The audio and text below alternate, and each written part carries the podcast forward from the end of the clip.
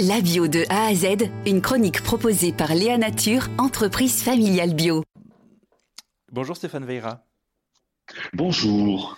Vous êtes le directeur de l'association 1 Plus Bio qui, en plus de fêter euh, ses 20 ans euh, cette année, eh bien, organise les 7e victoires des cantines rebelles. Ça se passera le 19 octobre à Paris à l'Académie du Climat. C'est quoi une cantine rebelle? Ah, Une cantine rebelle, euh, c'est pluriel. En fait, derrière le vocable cantine rebelle, on a voulu, euh, on a voulu rassembler les initiatives en France qui sont euh, assez inspirantes et dans lesquelles il faudrait justement euh, puiser pour pouvoir les développer, toutes sortes de façons de manger en collectif. Donc, on, l'a rassemblé sur Cantine Rebelle, mais ça veut dire ne pas rester sur une restauration qu'on nous a proposé pendant des années avec des produits en sachet, en liaison, euh, toujours euh, qui viennent de plus en plus loin, etc. C'est justement se réapproprier une cantine rebelle, cet acte nourricier, c'est se reconnecter à son territoire. Et c'est pour ça que cette année, pour les, pour les septièmes victoires des cantines rebelles, on, a cinq catégories. On a le village rebelle, on a la ville rebelle, on a le territoire rebelle, parce qu'en fait, dans le territoire, c'est les, les projets alimentaires territoriaux.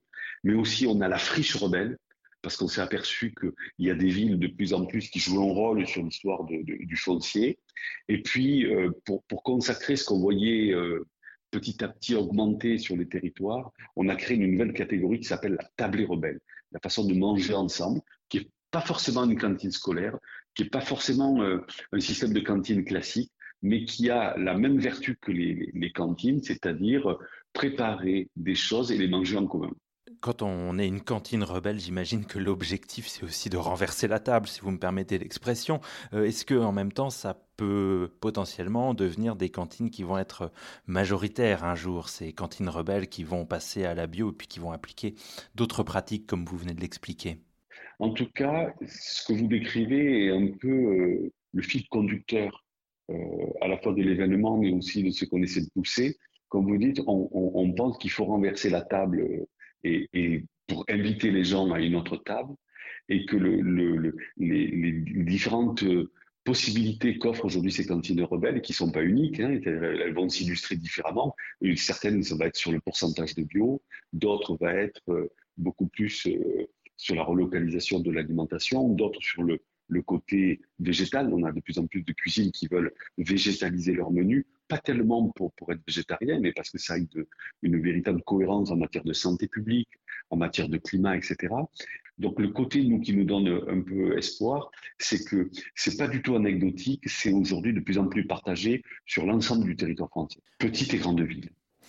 Quand on parle de, des victoires des cantines rebelles, on entend donc qu'il faut qu'il y ait euh, des victorieux et donc il y a des candidats euh, qui se retrouveront ce 19 octobre à l'Académie du, climat à, Paris, euh, qui on retrouve parmi les 25 candidats, si on doit un peu décrire à gros traits les différentes candidatures.